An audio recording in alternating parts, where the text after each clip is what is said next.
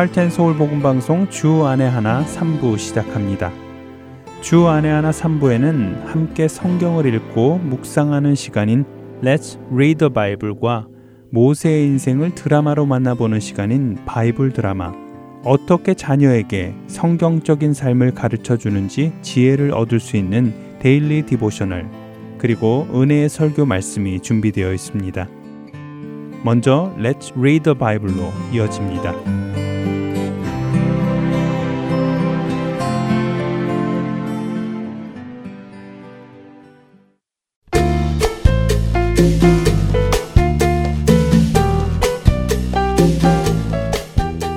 애청자 여러분 안녕하세요. The Bible 진행의 함혜진입니다.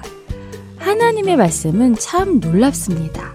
같은 말씀인데도 어떤 이들에게는 생명으로 다가오고 어떤 이들에게는 사망으로 다가오기 때문이지요. 우리는 성경의 시작부터 끝까지 하나님의 말씀이 있고 그 말씀에 대해 사람들이 어떻게 반응하는지 보게 됩니다. 어떤 이들은 그 말씀을 받아들이고 어떤 이들은 그 말씀을 거부하지요. 받아들인 사람은 생명을 얻고 거부하는 사람들은 사망에 이르게 됩니다. 오늘 우리가 함께 읽을 사도행전 17장에는 이러한 사람들이 반복적으로 등장합니다. 사도 바울과 그의 동역자들은 가는 곳마다 복음을 전합니다. 어떤 사람들은 받아들이고 어떤 사람들은 조롱합니다. 어떤 사람들은 그 말 듣기가 싫어 그들을 내어 쫓기도 하지요. 그런데 이 중에 아주 특별한 사람들이 있었습니다. 바로 베르야에 있는 사람들이었습니다. 사도행전 17장 11절에 베르야 사람들은 간절한 마음으로 말씀을 받고 이것이 그러한가 하여 날마다 성경을 상고했다고 하십니다. 베르야 사람들의 이런 모습은 우리가 본받아야 할 모습입니다. 이들은 사도 바울이 전하는 말씀을 간절한 마음으로 받았습니다. 그러나 거기에서 멈추지 않았습니다. 사도 바울이 전한 그 말씀이 정말 그런가? 성경의 말씀과 같은가? 그것을 성경을 펴서 직접 읽어가며 날마다 상고했다고 하지요. 상고하다는 말은 연구한다는 말입니다. 앞뒤를 다 살펴보고 확인한다는 말이지요. 여러분은 어떠신가요? 여러분은 누군가 전해주는 말을 그냥 듣고 믿어버리시나요? 만일 그 말이 사실이 아니라면 어떻게 하죠? 그렇기에 늘 성경을 통하여 확인해야 합니다. 그렇지 않으면 우리는 이단에 빠질 수도 있기 때문이지요. 우리의 원수는 늘 우리를 미혹하려 합니다. 우리를 미혹하여 믿음에서 떨어지게 하려 하지요. 그렇기에 어느 누군가가 여러분에게 하나님의 말씀을 전하면 그 말씀이 정말 그러한지 성경을 통하여 확인하시기 바랍니다. 베레아 사람들이 간절히 말씀을 받고 그 말씀이 정말 그러한가 성경을 연구했더니 사도행전 17장 12절은 그 중에 믿는 사람이 많다고 말씀하십니다. 여러분은 여러분의 믿음을 성경을 통해 확인해 보셨나요? 여러분이 듣고 믿고 있는 그 모든 것이 성경 안에 있는지 확인해 보시고 여러분의 믿음을 더욱 확고히 하시기를 바랍니다. Let's read the Bible. 오늘은 사도행전 17장 1절에서 34절까지의 말씀을 읽고 마치겠습니다.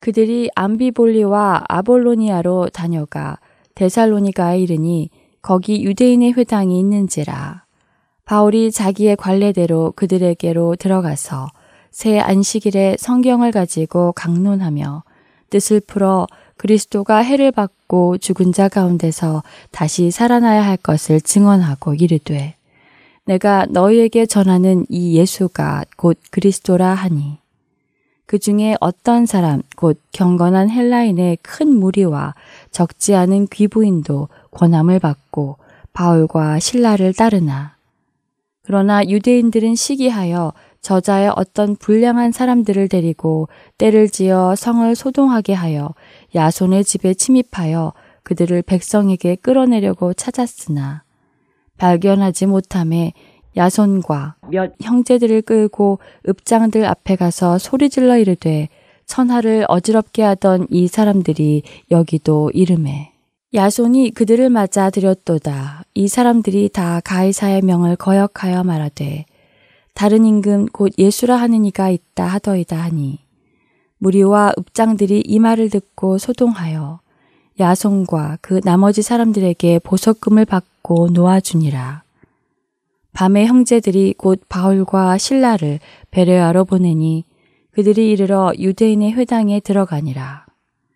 베레아에 있는 사람들은 데살로니카에 있는 사람들보다 더 너그러워서 간절한 마음으로 말씀을 받고 이것이 그러한가 하여 날마다 성경을 상고하므로 그 중에 믿는 사람이 많고 또 헬라의 귀부인과 남자가 적지 아니하나 데살로니카에 있는 유대인들은 바울이 하나님의 말씀을 베레아에서도 전하는 줄을 알고 거기도 가서 무리를 움직여 소동하게 하거늘 형제들이 곧 바울을 내보내어 바다까지 가게 하되 신라와 디모데는 아직 거기 머물더라. 바울을 인도하는 사람들이 그를 데리고 아덴까지 이르러 그에게서 신라와 디모데를 자기에게로 속히 오게 하라는 명령을 받고 떠나니라.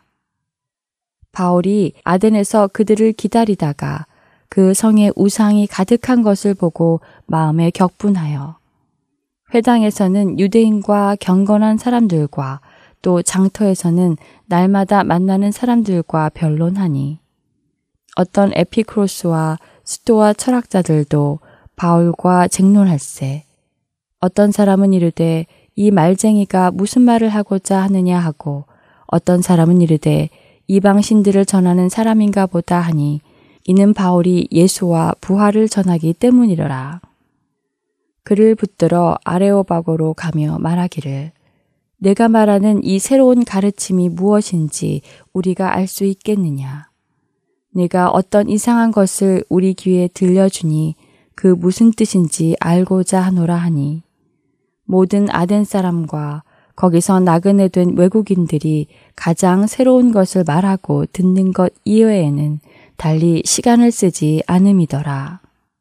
바울이 아래 오바고 가운데 서서 말하되 아덴 사람들아 너희를 보니 범사에 종교심이 많도다. 내가 두루다니며 너희가 위하는 것들을 보다가 알지 못하는 신에게라고 새긴 단도 보았으니 그런즉 너희가 알지 못하고 위하는 그것을 내가 너희에게 알게 하리라. 우주와 그 가운데 있는 만물을 지으신 하나님께서는 천지의 주제시니 손으로 지은 전에 계시지 아니하시고 또 무엇이 부족한 것처럼 사람의 손으로 섬김을 받으시는 것이 아니니 이는 만민에게 생명과 호흡과 만물을 친히 주시는 이심이라. 인류의 모든 족속을 한 혈통으로 만드사 온 땅에 살게 하시고 그들의 연대를 정하시며 거주의 경계를 한정하셨으니 이는 사람으로 혹 하나님을 더듬어 찾아 발견하게 하려 하심이로되 그는 우리 각 사람에게서 멀리 계시지 아니하도다. 우리가 그를 힘입어 살며 기동하며 존재하느니라. 너희 시인 중 어떤 사람들의 말과 같이 우리가 그의 소생이라 하니 이와 같이 하나님의 소생이 되었은즉 하나님을 금이나 은이나 돌에다 사람의 기술과 고안으로 새긴 것들과 같이 여길 것이 아니니라. 알지 못하던 시대에는 하나님이 강과하셨거니와 이제는 어디든지 사람에게 다 명하사 회개하라 하셨으니 이는 정하신 사람으로 하여금 천하를 공의로 심판할 날을 작정하시고 이에 그를 죽은 자 가운데서 다시 살리신 것으로 모든 사람에게 믿을 만한 증거를 주셨음이니라 하니라. 그들이 죽은 자의 부활을 듣고 어떤 사람은 조롱도 하고 어떤 사람은 이 일에 대하여 내 말을 다시 듣겠다 하니 이에 바울이 그들 가운데서 떠나매 몇 사람이 그를 가까이 하여 믿으니 그 중에는 아레오바고 관리 디오누시오와 다말이라 하는 여자와 또 다른 사람들도 있었더라. Let's read the Bible. 오늘은 사도행전 17장 1절에서 34절까지의 말씀을 읽었습니다. 안녕히 계세요.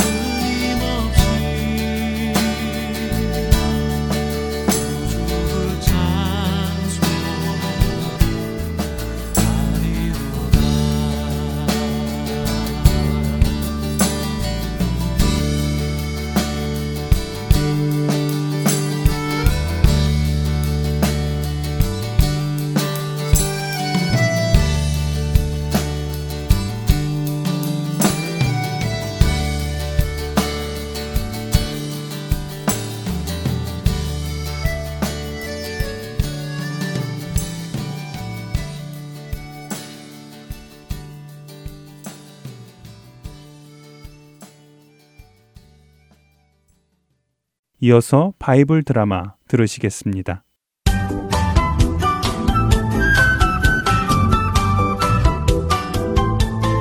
애청자 여러분 안녕하세요. 바이블 드라마 모세편 진행의 박영규입니다. 백성들이 기쁘게 내어놓은 많은 예물로 하나님께서 명하신 성막을 만든 모세와 이스라엘 백성들. 백성들은 성막을 중심으로 그 둘레에 장막을 펴고 살기 시작했습니다. 하나님께서 백성들 가운데 함께 살기 시작하신 것입니다. 이런 가운데 하나님께서 가라고 하시면 백성들은 장막을 거두어 출발하였고 하나님께서 머물라 하시면 그 자리에 다시 장막을 치고 머물며 신의 산을 떠나 약속의 땅으로의 여정을 시작합니다. 하지만 얼마 지나지 않아 백성들은 불평하기 시작합니다. 아, 정말 힘들다. 아니, 언제까지 가야 하는 거야? 누가 아니래. 이렇게 힘들게 약속의 땅에 가야 하는 줄 알았으면 애초에 애굽에서 나오지 말 걸 그랬어. 아, 나도 그래. 생각해보게. 우리가 애굽에 있을 때는 생선도 먹고, 오이도 먹고, 자매도 먹고, 아, 맛있는 것을 얼마나 잘 먹었나. 그런데, 이게 뭐냐고. 이 광야에서 이 만나만 먹고 살아가니? 에휴, 정말 지겹네, 지겨워. 아, 맞네, 그려. 어떻게 사람이 매일 똑같은 것만 먹고 사나. 아, 정말 애굽에서 먹던 고기가 먹고 싶네. 에휴. 백성들 사이에서 이런 원망들이 나오기 시작하더니 결국에 모든 사람이 자신들의 장막 앞에서 신세를 한탄하기 시작했습니다. 그 모습을 보는 모세의 마음이 불편해졌습니다. 백성들의 불평은 모세의 마음까지 어지럽게 하였고 그의 영성에 좋지 않은 영향을 끼쳤습니다. 모세마저 하나님 앞에 나가 불평을 하게 되죠.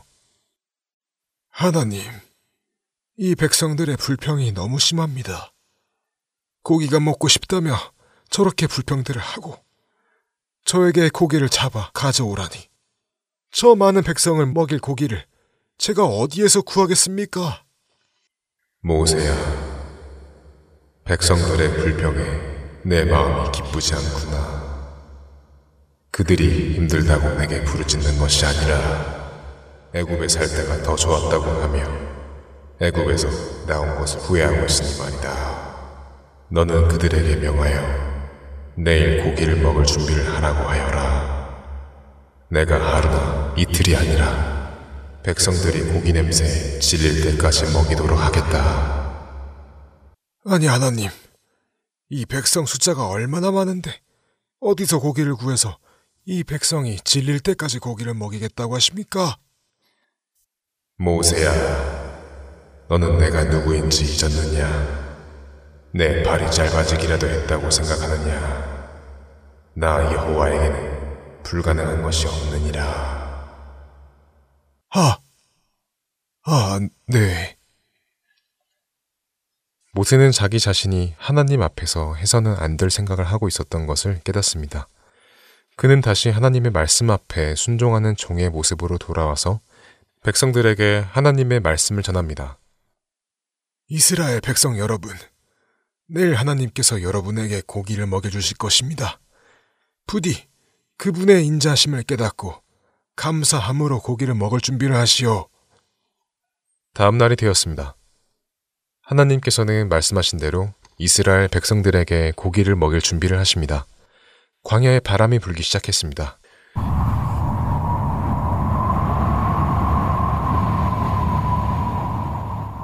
해변에서부터 불어오는 바람을 타고 메추라기들이 이스라엘 백성들이 있는 지역으로 날아오기 시작했습니다.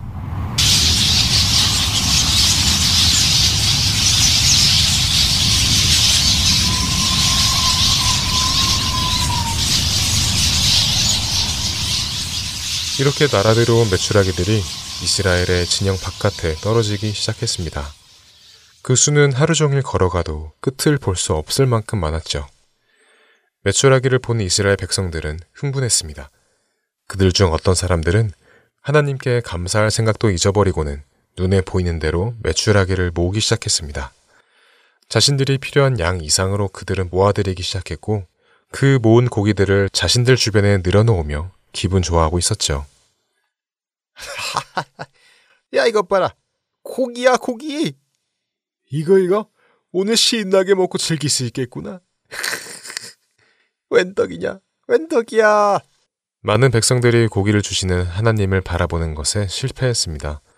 그들은 오직 자신들의 배를 채울 생각만 하였고 자신들의 배를 채울 생각에 욕심을 부렸습니다.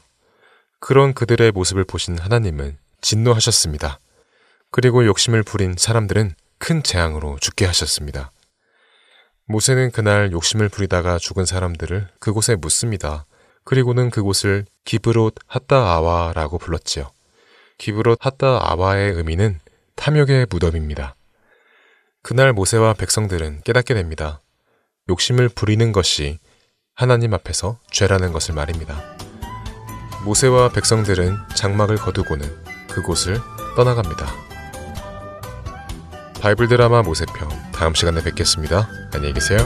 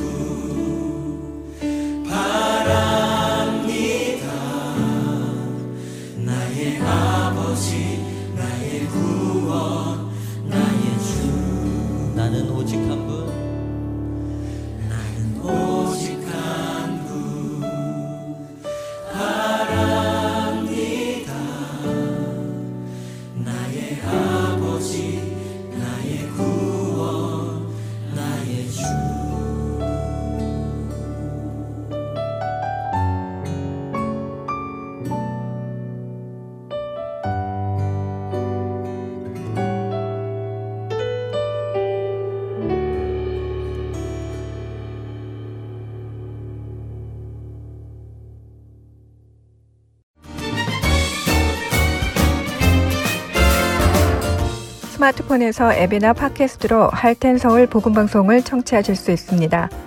아이폰을 쓰시는 분들은 앱스토어에 가셔서 Heart and Soul이라고 입력하신 후 다운받으실 수 있고요.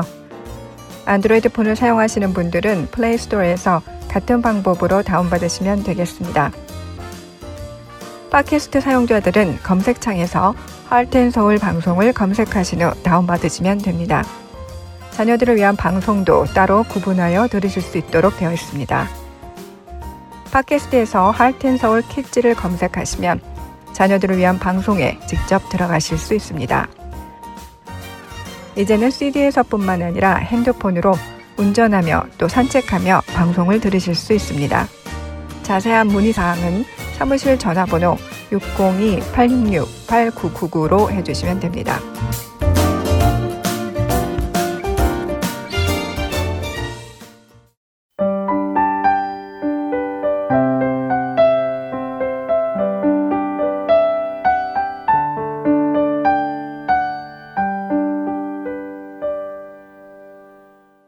계속해서 Daily Devotional 보내드립니다.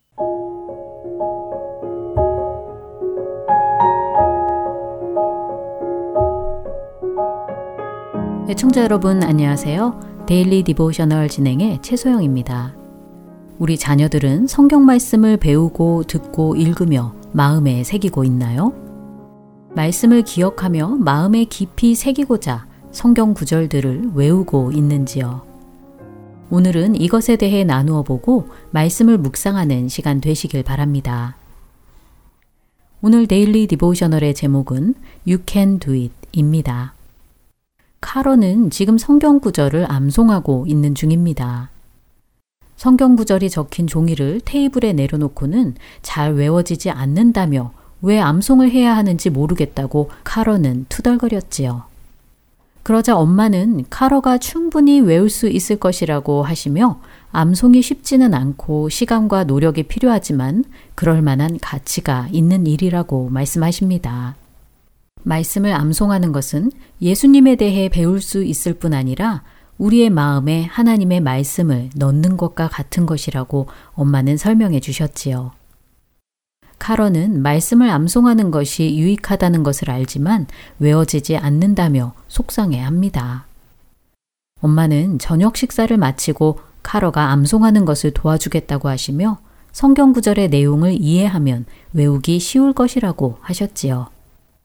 저녁 식사 후에 암송한다는 엄마의 말씀에 기분이 좋아진 카러는 성경을 덮고 누나 메이시와 TV를 보기 시작했습니다.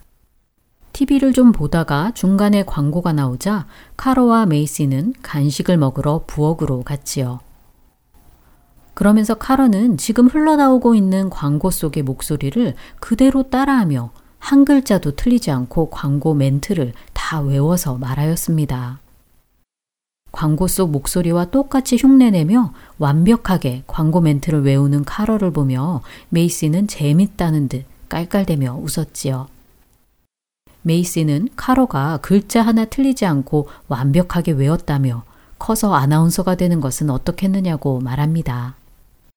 엄마는 카로에게 대단하다고 하시며 어떻게 광고를 완벽하게 외울 수 있었느냐고 물으셨지요.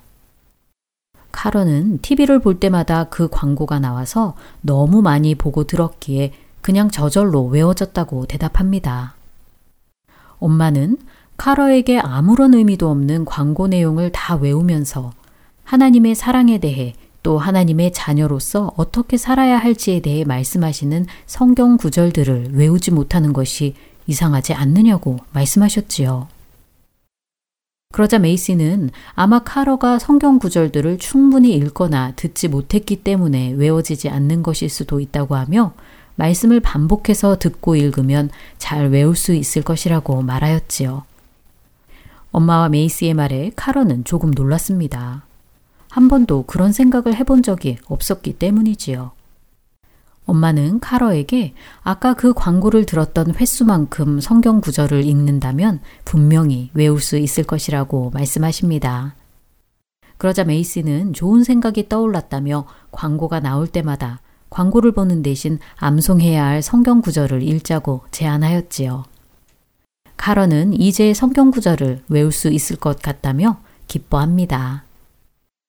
우리 자녀들도 성경 암송하는 것이 힘들다며 불평하는 경우도 있을 것입니다.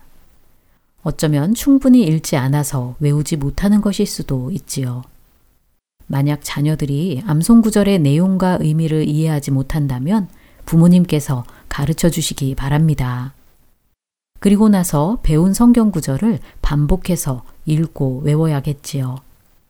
암송한 말씀을 통해 어떻게 예수님께서 우리를 죄에서 구원하셨는지 또 그분의 사랑이 어떠한지를 확신하고 기억할 수 있을 것입니다. 자녀들이 성경을 배우고 읽고 외움으로써 하나님의 말씀을 마음에 새기도록 도와주시기 바랍니다. 오늘 자녀들과 함께 묵상할 말씀은 시편 119편 11절 내가 주께 범죄하지 아니하려 하여 주의 말씀을 내 마음에 두었나이다 입니다. 우리 자녀들의 입술을 통해 하나님의 말씀이 흘러넘치고 그들의 마음에 새겨지길 소망하며 오늘 Daily Devotional 마칩니다. 안녕히 계세요.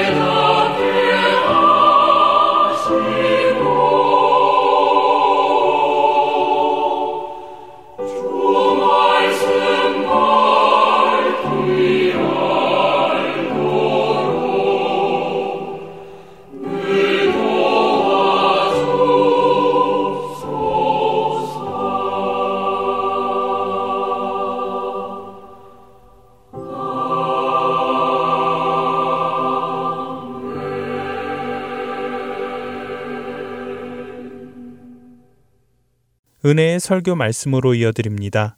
오늘은 캐나다 밴쿠버 그레이스 한인교회 박신일 목사님께서 요나서 1장 4절에서 17절을 본문으로 하나님 저에게 무엇을 원하십니까? 라는 제목의 말씀을 전해 주십니다. 은혜의 시간 되시기 바랍니다.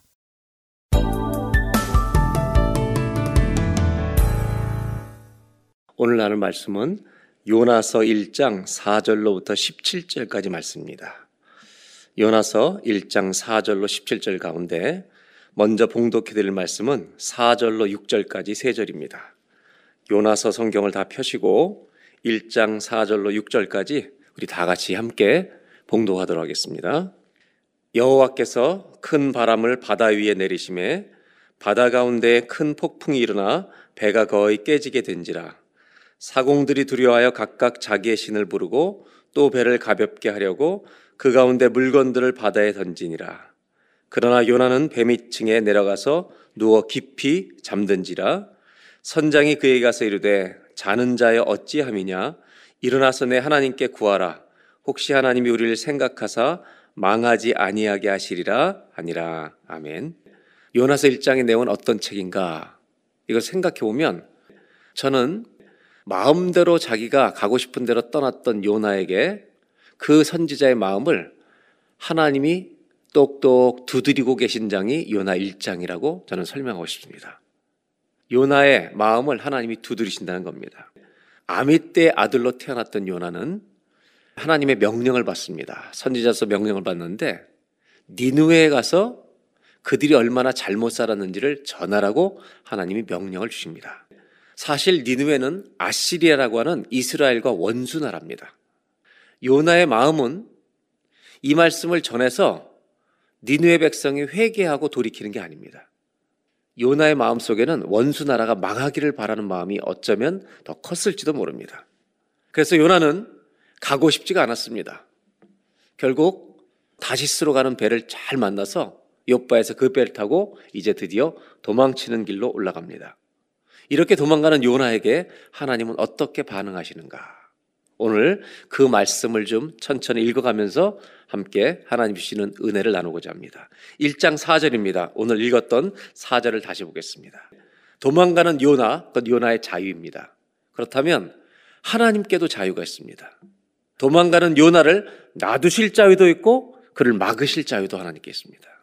하나님 어떻게 하시는가? 4절을 제가 읽어드리겠습니다. 여호와께서 큰 바람을 바다 위에 내리심에 요나서에는 하나님이 준비하신다는 단어들이 계속 반복한다고 설명드렸습니다. 하나님은 도망가는 요나에게 큰 풍랑을 준비하십니다. 요나가 탄 배가 가고 있는 바다에 풍랑이 일어나게 하십니다. 그래서 바다 가운데 큰 폭풍이 일어나 배가 거의 깨지게 되었다라고 말합니다. 여러분 한번 질문해 보겠습니다. 이 풍랑을 하나님이 준비하신 것은 누구를 위해서 준비하셨겠습니까? 이것은 이 당시에 그 동네 지역에 비를 내리기 위해서 하나님이 준비하신 게 아닙니다. 이 풍랑은 아주 하나님이 요나에게 지정해서 저 사람의 길을 좀 가로막고 싶어서 하나님이 요나를 위해서 준비해 두신 아주 특별한 풍랑입니다. 아마 이 풍랑의 이름을 부른다면 요나 풍랑입니다. 여기서 사절을 보면 이렇게 풍랑을 내리시는 이유가 무엇일까 한번 고민해 봅니다. 왜 풍랑을 내리실까요? 왜 요나에게를 막으실까요? 하나님이 요나에게 뭔가를 하고 싶은 말씀이 있으시기 때문입니다. 근데 재밌는 표현이 하나 나오는데 여호와께서 큰 바람을 바다에 내리시는데 바다 가운데 큰 폭풍, 큰 바람, 큰 폭풍이 일어납니다. 근데 그 뒤에 배가 거의 깨지게 된지라. 저는 이 거의라는 단어에 우리가 주목했으면 좋겠습니다. 영어 성경을 보면 threatened to break up 완전히 브레이크업, 완전히 깨트려 버린 것이 아니라요. 깨트리기 위해서 협박하셨다. 한국 위협을 주셨다. 한국말로는 거의 깨지게 되었다. 어떤 분은 이렇게 말합니다. 여기 거의라는 단어가 은총의 단어라는 겁니다. 하나님이 요나를 완전히 망가뜨리신 게 아니라 거의, 즉, 망가지지 않도록 손을 보신다는 겁니다. 저와 여러분의 인생에도 마찬가지입니다. 하나님이 우리 인생을 가르치기 위해서 막으실 때가 있고 무너뜨릴 때가 있는데 완전히 무너뜨리지 않고요. 거의 다시 말하면 일어날 수 있도록 망하게 하신다는 겁니다. 이 거의라는 단어는 은총의 단어입니다. 이런 일이 일어나자 1장 5절 이유를 모르는 영문을 몰랐던 배에 탄 사람들은 최선의 노력을 기울입니다. 5절을 다 같이 한번 읽어보겠습니다. 사공들이 두려워하여 각각 자기의 신을 부르고 또 배를 가볍게 하려고 그 가운데 물건들을 바다에 던지니라. 그러나 요나는 배 밑층에 내려가서 누워 깊이 잠이 든지라. 여러분 요나 때문에 풍랑을 내리시는데요. 요나는 깊이 배 밑에 가서 깊이 잠이 들어 있습니다. 배에 탄 모든 사공들은 두려워서 자기들의 섬기던 신을 불러보기도 합니다. 도와달라고. 그리고 어떻게든지 살아보려고 배를 가볍게 해서 물건을 바다에 던집니다. 참 선한 노력을 기울이고 있습니다. 근데 성경은 그러나 요나는 요나 때문에 풍랑을 내리는데 그러나 요나는 배 밑층에 내려가서 깊이 잠이 들었다. 마치 아무 상관이 없는 사람처럼 잠들어 있다고 말합니다. 오늘 5절을 보면서 한 가지 다시 한번 확인하고 싶은 게 있습니다. 여러분, 하나님의 관심은 어디에 있는 겁니까, 지금? 하나님의 관심이 누구에게 집중되고 있는 것입니까? 주님은 누구에게 하실 말이 있는 겁니까? 요나입니다. 요나에게 의도적으로 지금 다가가십니다. 그러나 요나는 깊이 잠들어 있습니다. 하나님이 요나에게 하시고 싶은 말씀이 있어서 요나에게 집중하시는데 요나는 전혀 반응하지 않고 있습니다. 하나님은 요나에게 계속 너 지금 어디 가고 있느냐? 너 어디로 도망가고 있느냐? 정신 차리라고 풍랑을 보내주시는데 요나는 깊이 잠들어 있다고 말합니다. 여러분, 요나는 정말 모르는 것입니까? 모르는 척하고 있는 것입니까? 1장 6절에 선장이 이제 결단을 합니다. 아무래도 안 되니까 잠들어 있는 요나에게 배 밑으로 내려갑니다. 자는 자의 어찌함이냐? 일어나서 네 하나님께 구하라. Get up. 일어나라는 겁니다. 선장이 여러분 요나를 깨웁니다. 선장이 흔들어 깨웁니다. 그리고 하나님께 기도 좀 해라. 하나님이 혹시 우리를 생각하사 망하지 않게 하시리라. 이렇게 말하고 있습니다. 여러분, 선장이 요나를 깨우는데 사실은 이 선장을 깨우도록 보내시는 분은 하나님이십니다. 하나님은 사람을 통해 우리에게 하실 말씀을 전해 주실 때가 있습니다. 사람은 도구일 뿐입니다. 하나님이 우리에게 하실 때가 있다는 말입니다. 이 구절 속에서 하나님이 요나를 깨우고 계시는 장면을 보고 있습니다. 그리고 심지어 선장, 하나님을 전혀 모르는 선장이 너희 하나님께 기도해 보라고 말합니다. 저는 이걸 보면서 이런 재미있는 생각을 했습니다. 예수 믿는 사람들이 기도하지 않으면 세상도 걱정한다. 사실 이 본문을 보면 하나님은 풍랑을 동원해서 아니 풍랑만이 아니죠. 풍랑을 만나니까 배 탄 모든 선장과 사공들 모든 사람을 동원해서 한 사람을 깨우기로 결정하십니다. 바로 요나입니다. 요나 너 뭐 하고 있냐? 그의 마음을 꽝꽝꽝 요나의 마음을 아주 세차게 하나님은 두드리고 계신 겁니다. 너 도대체 뭐 하고 있냐? 일어나 봐라. 내 말 좀 들어봐라. 너 그리로 가면 안 된다. 하나님은 하나님이 원하시 않는 길로 가다가 우리가 망하는 것을 절대 원치 않으십니다. 하나님은 하나님의 자녀들이 잘못된 길로 계속 걸어갈 때 무조건 징계와 심판을 내리지 않으십니다. 우리에게 징계하시기 전에 반드시 경고, 워닝 사인을 보내십니다. 하나님이 요나서를 통해 우리 예수 믿는 저희들에게 해주시고 싶은 말씀이 있습니다. 하나님의 자녀들이 잘못된 길로 걸어갈 때 하나님 반드시 경고 사인을 보내신다는 겁니다. 너희 똑바로 살라고. 뭐 하고 있느냐고 경고하신다는 겁니다. 그분은 우리를 사랑하시기 때문에 반드시 그렇게 하십니다. 캐나다에서는 그런 일이 없지만 한국에서는 사랑의 매가 있었습니다. 자녀들이 잘못하면 부모님들이 시골에서 어떻게 했어요? 너 회초리 꺾고 와. 우리가 맞아야 될 도구를 우리가 꺾어 갖고 왔습니다. 그리고 어머님이나 아버지들이 우리의 종아리를 때립니다. 잘못한 것을 깨달으라고. 몇 대 맞으면 잠깐 따끔하죠. 아프죠, 그냥. 여러분 그거 아세요? 사실은 부모가 더 아픈 겁니다. 자녀를 때리는 부모가 더 아픈 거죠. 요나를 가로막고 괴롭히신 하나님은 가슴이 편하지 않으십니다. 우리의 길을 안 되게 막으실 때 하나님도 우시는 겁니다. 하나님은 잘못된 길로 떠나가는 하나님의 백성들 함부로 바로 심판하지 않으십니다. 경고하십니다. 오늘 1장 6절을 다시 보겠습니다. 선장이 그에 가서 이르되 자는 자의 어찌함이냐 일어나서 내 하나님께 구하라. 하나님은 지금 요나에게 무엇을 하고 있는 것입니까? 오늘 성경이 보여주는 첫 번째 중요한 우리에게 주는 교훈이 있습니다. 오늘 이, 이 육자를 보니까 아 하나님이 요나에게 무엇을 하는지 알겠습니다. 그리고 우리에게도 이러실 때가 있겠구나 하는 것을 우리가 분명히 느낄 수가 있습니다.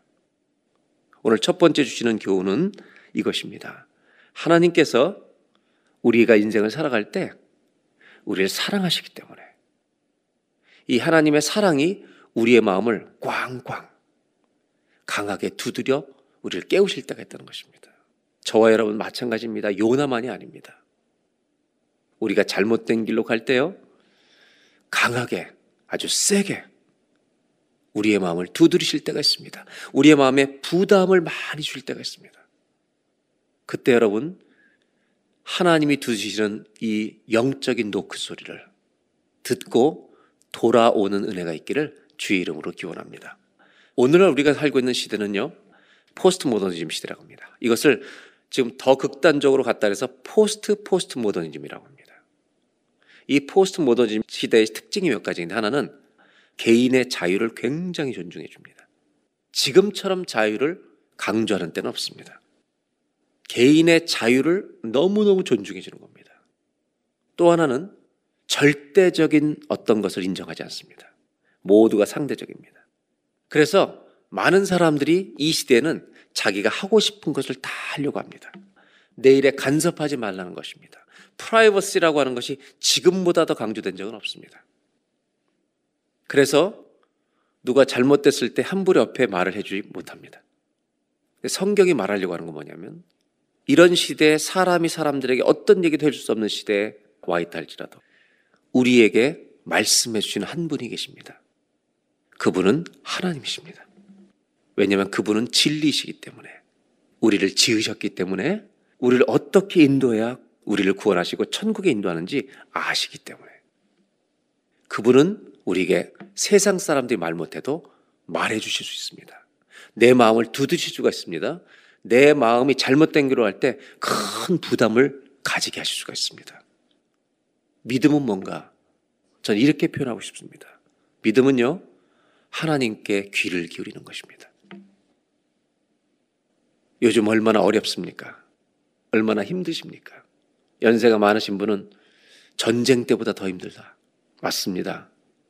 그러나 여러분, 힘들 때일수록 주님께 귀를 기울이시는 은혜가 있기를 주의 이름으로 기원합니다. 이제 그 다음 7절을 보겠습니다. 이제 요나를 깨운 다음에 그들이 서로 이르되 자 우리가 제비를 뽑아 이 재앙이 누구로 말미암아 우리에게 임하였나 알아보자 하고 제비를 뽑습니다. 요즘 말로 말하면요 사다리를 탄 겁니다. 아 그런데 제비가 요나에게 아주 우연히 뽑힌 것 같습니다. 요나 때문에 왔다고 말한 겁니다. 뽑혔어요. 8절 사람들이 묻습니다. 우리가 그에게 이르되 청하건대 이 재앙이 누구 때문에 우리에게 임하였는가 말하라. 여러분 모든 사람들이 제비를 뽑았는데 요나가 딱 뽑힌 겁니다. 그리고 요나 앞에 다 섰습니다. 둥그렇게 서가지고 그리고 뭐라고 했냐면 너 뭐 하는 놈이냐? 너 어디서 왔느냐? 너 나라가 어디며 어느 민족에 속하였느냐? 여러분 이 모든 질문을 한 문장으로 제가 정리해 볼게요. 뭘 묻는지 아세요? Who are you? 요나, 도대체 너 어떤 놈이냐? 너 누구냐? 여러분, 이 질문은 요나서의 전체 결론과도 관계되어 있습니다. 요나 너 누구냐라고 일반 사람들이 물어본 이 질문이 요나서 전체 결론과 연결되어 있다는 것입니다. 왜 결론과 연결되어 있는지는 요나서가 끝날 때 우리가 보도록 하겠습니다. 요나, 너 누구냐고 묻습니다. 도대체 너 누구냐? 너 하나님을 믿는 사람이 맞느냐? 네가 믿는 하나님께 기도 좀 해봐라. 이랬는데 너 진짜 하나님 믿는 사람이냐? 왜 골칫덩어리가 됐냐? 9절 그가 대답하되 나는 이스라엘 히브리 사람입니다. 바다와 육지를 지신 하늘의 하나님 여호와를 경외하는 자입니다. 나는 하나님을 예배하는 사람입니다. 나는 그리스도인입니다라고 요즘으로 말하면 이렇게 얘기하는 겁니다. 여러분, 자기 때문에 풍랑이 왔다는 것을 모든 사람이 알아버렸습니다. 그리고 너 누구냐 물어보는데 난 기독교인이라고 대답합니다. 이게 자랑스러운 대답입니까? 아니, 기독교인들이 사회를 살려야지. 내가 타고 있는 배 공동체를 다 망하게 만들면 되겠습니까? 예수 믿는 사람들이 가는 곳에 아니 나 때문에 복이 되어야지. 나 때문에 해가 되면 되겠습니까? 1장 10절에 자기가 고백을 하기 시작합니다. 사실은 하나님이 이렇게 말씀하셨는데 내가 여호와의 얼굴을 피하고 도망가다가 이렇게 된 것입니다. 하나님이 지금 나 때문에 이 피해를 준 것입니다. 그들에게 말하였으므로 무리가 알고 심히 두려워하여 이르되 너좀 똑바로 믿지 예수님을 아니 하나님을 왜 하나님 말씀 안 듣고 왜 그래? 네가 어찌하여 그렇게 해가느냐? 여기까지요. 6절부터 10절까지 쭉 읽어왔는데요. 저는 제목을 붙였습니다. 뭐라고 붙였냐면 요나의 대망신. 정말 얼마나 창피한 상황입니까 이게? 요나의 대망신. 그래요 여러분. 우리가 이렇게 수치를 당할 때가 있습니다. 내가 똑바로 안 믿어서 망신 당할 때가 있습니다. 하나님은 안 믿는 사람들 앞에서 요나의 잘못을 그대로 노출하게 하십니다. 그렇다면 이런 질문해 볼까요? 하나님은 하나님을 믿는 선지자 요나가 사람들 앞에 이렇게 망신당하고 평생을 사는 걸 원하실까요? 하나님은 믿음의 성 아브라함에게 이렇게 말씀하셨잖아요. 너는 복이 되리라. 그 전 번역에는 복의 근원이 되리라. 여러분 세상 사람들 앞에 우리가 살 때 예수 믿는 사람들이 복의 통로, 복의 도구가 되는 것이 얼마나 귀한 일입니까? 그러면 오늘 중요한 복의 통로라고 하는 이 단어의 중요한 어떤 설명을 좀 해드리려고 합니다. 우리가 말로 you will be a blessing, 복의 도구가 되라, 복이 되라 이렇게 자꾸 말하고 있는데 솔직히 말해서 세상 사람들이 보는 그리스도인들, 하나님 안 믿는 사람들이 우리 그리스도인들이 사회에서 이웃 가운데서 저 사람이 하나님의 복이라고 하는 통로가 된다면 이것이 세상 사람들에게는 무슨 의미가 있겠냐는 거예요. 그냥 복이라는 단어는 잘못하면 추상적이죠. 도대체 예수 믿는 사람이 안 믿는 사람 공동체 속에 어울렸을 때 저 사람이 복이 된다. 이게 무슨 말일까요? 세상 사람들이 볼 때. 예수 믿는 사람이 아 이런 사람이 좋겠다. 이런 사람이 진짜 우리가 볼 때 예수 믿는 사람이지 복 있는 사람이지 세상 사람들이 보는 복의 사람, 어, 블레싱이 된다는 게 도대체 뭘까? 세상 사람들의 용어로 한번 설명해 보자는 거예요. 우리에게요 돈을 나눠준 사람 되기를 기대하는 거 아닙니다. 우리가 높은 오르고 성공하면 그 사람들은 복의 통로가 된다. 이렇게 말하는 직책과 신분 뭐 이런 거 있는 게 아닙니다. 세상 사람들도 압니다, 여러분. 예수 믿는 사람들이 세상 사람들과 어울려 살 때 어떤 사람이 복이 통로냐, 복 있는 사람이냐, 세상적인 용어로 말하면 이런 겁니다. 겉과 속이 좀 똑같은 사람 돼봐. 세상 사람이 볼 때도요, 이게 복입니다, 여러분. 우리랑 좀 다르게 죄를 좀 들져봐. 좀 경건하게 살아봐. 이것이 세상 사람들이 말하는 기독교인들을 복이라고 보는 겁니다. 저런 사람이 좀 있었으면 좋겠다, 우리 주변에. 여러분, 예수 믿는 사람들에 대해서 이렇게 기대하고 있습니다. 하나님은 요나가 이렇게 망신을 당하도 허락하시는 것처럼 보이지만 이 수치 당하는 것을 원하시기 때문에 이것을 하신 건 아닙니다. 하나님은 아주 중요한 사실을 요나에 가르쳐 주십니다. 하나님을 믿는 사람들이 배에 탔을 때 배에 탄 사람들이 구원을 받아야지. 나 때문에 망하게 하면 되겠냐는 거예요. 복음은 다 살리는 건데 하나님 믿는 나 때문에 다 지금 죽게 생긴 겁니다. 너 때문에 위험하게 되면 안 되지. 하나님은 모든 사람을 풍랑에 죽게 만드는 그리스도인들이 되기를 원하시는 게 아니라 풍랑이 와도 그들을 살려내는 도구가 되는 요나 그리스도인들을 원하시는 것이죠. 조금 더 쉽게 설명하면 복의 통로가 된다. 이게 세상 사람들이 정말 원하는 말로 표현한다면 이런 말이죠. 우리 공동체 꼭 필요한 사람이 되죠. 여러분 너무 웃기는 스토리인 거 아세요, 요나가? 사람들에게 하는 말씀을 하신 선지자가요. 이 배에 필요한 사람이 안 되고요. 배에서 버려야만 사는 자가 되는 겁니다. 물에 빠뜨려 버립니다.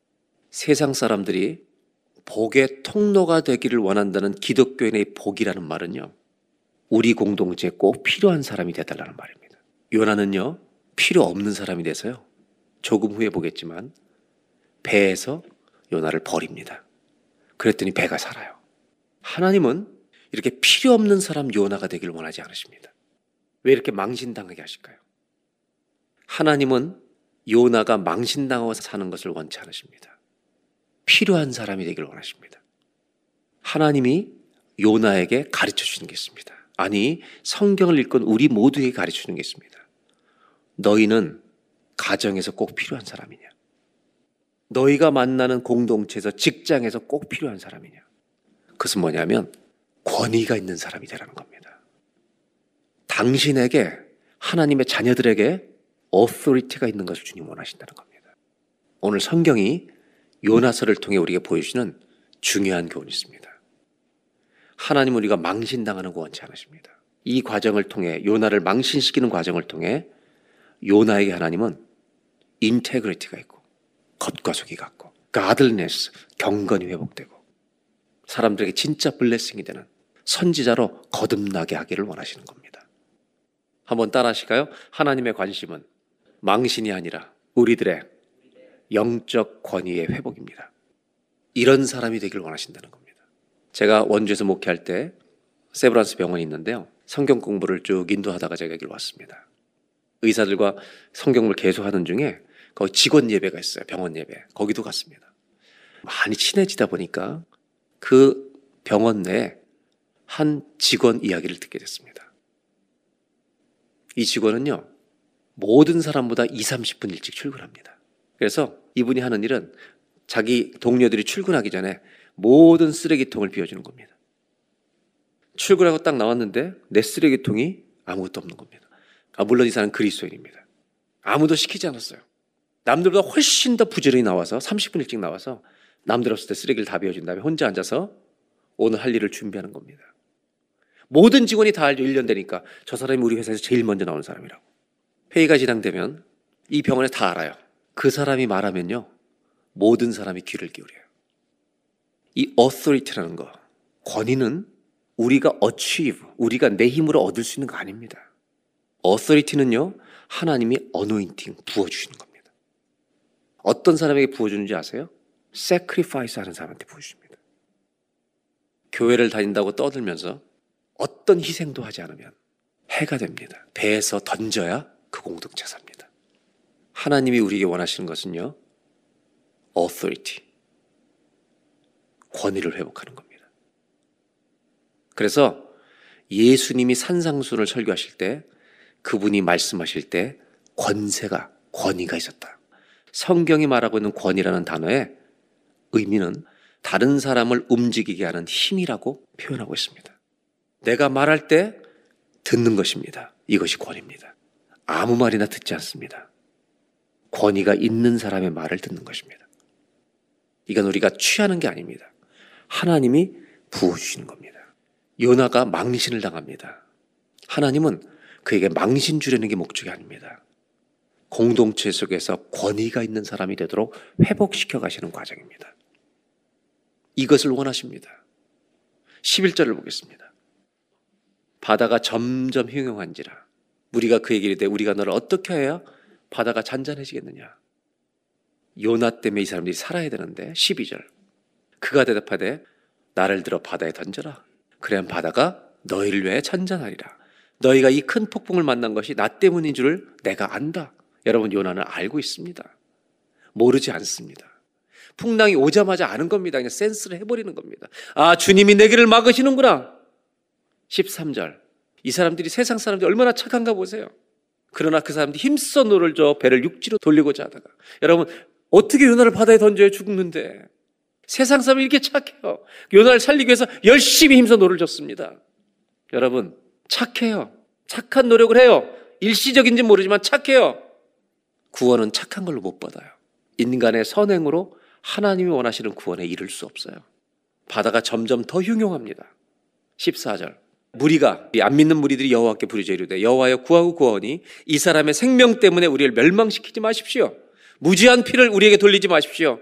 주 여호와께서는 주의 뜻대로 행하심이니이다. 주님의 뜻대로 행할 줄 믿습니다. 그리고 15절 다 같이 읽겠습니다. 요나를 들어 바다에 던짐에 바다가 뛰노는 것이 곧 그친지라. 바로 그치는 겁니다. 아, 요나 때문에 풍랑이 왔구나. 요나도 알고 사람들도 압니다. 그리고 16절. 그 사람들이 여호와를 크게 두려워하여 여호와께 제물 드리고 서원합니다. 이 사람 때문에 우리를 피해 주시지 말라고. 바다가 잠잠해졌습니다. 오늘 설교의 결론입니다. 바다가 잠잠해졌습니다. 요나는 바닷물 깊은 데 빠졌습니다. 요나가 빠진 깊은 바다 속에 하나님의 메시지가 들어 있습니다. 이 바다의 요나를 빠뜨리고요. 하나님의 메시지가 바닷속에 묻혀 있습니다. 무슨 메시지가 묻혀 있을까? 17절을 보고 얘기하겠습니다. 여호와께서 이미 큰 물고기를 예비하사 또 주님이 물고기를 풍랑만 예비하신 게 아니라 물고기를 예비하셨습니다. 요나를 삼키게 하셨으므로 요나가 밤낮 3일을 물고기 뱃속에 있으리라. 하나님은 풍랑만 예비하신 게 아닙니다. 그를 위험하게 하는 고난만 예비하신 게 아니라 그를 살릴 물고기를 예비하셨습니다. 그리고 3일을 물고기 뱃속에 있었다라고 말합니다. 하나님이 무슨 메시지를 우리에게 전하고 계신가? 이것을 이해하기 위해서 이 마지막 장면을 조금 더 생각해 보겠습니다. 요나는 다시스로 갑니까 못 갑니까? 결국 모든 길이 막힙니다.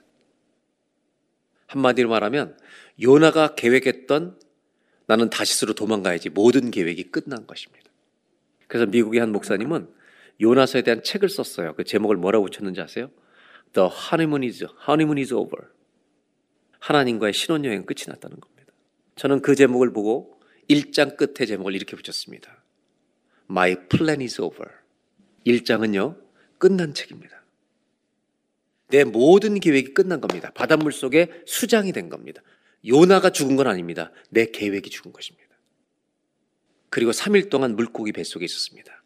이것은 This is very symbolic story. 상징적인 사건입니다. 왜냐하면 마태복음 12장 40절을 한 절을 보겠습니다. 예수님이 이 이야기를 인용하셨기 때문입니다. 요나가 밤낮 사흘 동안 큰 물고기 뱃속에 있었던 것 같이 인자도 밤낮 3일 동안 땅 속에 있으리라. 요나가 물고기 뱃속에 있었던 이 사건을 당신이 십자가를 지신 후에 땅 속에 묻혔던 것과 비교하고 계십니다. 이 상징 안에는 뭐가 있냐면 예수님이 부활하신 것처럼 요나의 인생에도 새로운 부활이 있을 것을 예고하시는 것입니다. 하나님이 말씀해 주고 싶은 것이 있습니다. 그것을 이해하려면 우리는 좀 상상이 필요합니다. 요나가 깊은 바닷속에 빠졌는데요. 큰 물고기가 요나를 삼켜버렸습니다. 그러면 큰 물고기 뱃속에 있는 요나는 그 물고기 뱃속에 들어가서 갇혀서 숨은 쉬고 있는데 요나가 하나님께 가장 하고 싶었던 말이 무엇일까요? 이건 상상이 필요합니다. 만약 저와 여러분들이 불순종하고 막 가다가 나 때문에 풍 나온 거 다 알아요. 그리고 던져졌어요. 그리고 죽지 않고 물고기 뱃속에 들어갔어요. 숨 쉬고 살고 있어요. 깜깜해요. 전기도 없죠. 거기서 우리 같으면 무슨 말을 제일 먼저 하나님께 했겠습니까? 잘못했습니다죠. 하나님 잘못했어요. 하나님 살려주세요. 이거밖에 할 말이 없겠죠. 그리고 그 말이 다 끝나면 뭐라고 했는지 아시겠어요? 저는 그것을 제목으로 붙인 겁니다. 하나님, 도대체 저한테 무엇을 원하시는 겁니까? 답을 모르는 게 아니죠. 하나님 저한테 무엇을 원하십니까? 이 답이 바닷 속에 감추어진 메시지입니다. 하나님은 요나의 인생을 여기서 끝장내시려는 것입니까? 여러분, 요나서 읽어보니까 하나님이 요나를 여기서 죽여버리시려는 겁니까? 아닙니다, 여러분. 살려주시려는 겁니다. 왜? 물고기를 준비하셨기 때문에. 자기 혼자 자기 멋대로 가려고 했던 요나의 인생의 모든 계획을 끝내십니다. 요나를 끝내시지 않았습니다. 하나님은 그를 죽이시려는 데 관심이 있는 게 아닙니다. 그의 계획만 끝장내시는 겁니다. 정말 사망의 골짜기 같은 바닷속에 물고기 뱃속에 3일 동안 두시면서 주님은 이제 요나에게 하고 싶은 메시지를 바닷속에 감춰둔 겁니다. 여러분, 하나님의 관심은 요나를 끝장내는 것입니까? 다시 시작하는 것입니까? 하나님의 관심은 뭘까요? 아니, 하나님의 마음 속에 있는 중심의 생각이 뭘까요? 이것이 오늘 요나서가 주는 마지막 결론입니다. 하나님의 마음은 요나의 끝이 아닙니다. 요나의 새로운 출발입니다. 이 새로운 출발은 또 자기 멋대로 가는 길이 아니라 하나님이 원하시는 대로 가는 것입니다. 하나님의 손을 붙들고 다시 걸어가는 출발. 주님은 이 second chance를 요나에게 주고 계시는 것입니다. 하나님의 관심은 요나를 물속에서 죽여버리는 게 아닙니다. 요나의 부활입니다. 하나님과 다시 시작하게 될 새로운 삶입니다. 요나는 물고기 뱃속에서 질문합니다. 하나님, 도대체 저에게 무엇을 원하십니까? 이 질문 안에 소망이 있습니다. 하나님은 대답하십니다. 다시 시작하자. 우리 모두에게는요, 새로운 출발이 필요합니다. 이번 코로나 바이러스가 저와 여러분에게 물고기 뱃속에 있는 3일이 되었으면 좋겠습니다.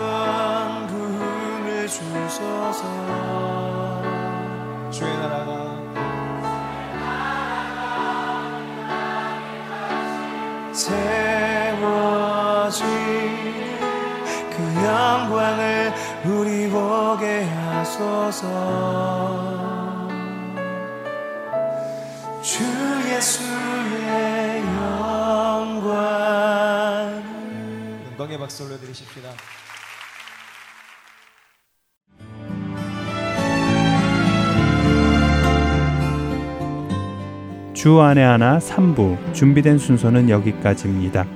청취해주신 여러분들께 감사드립니다.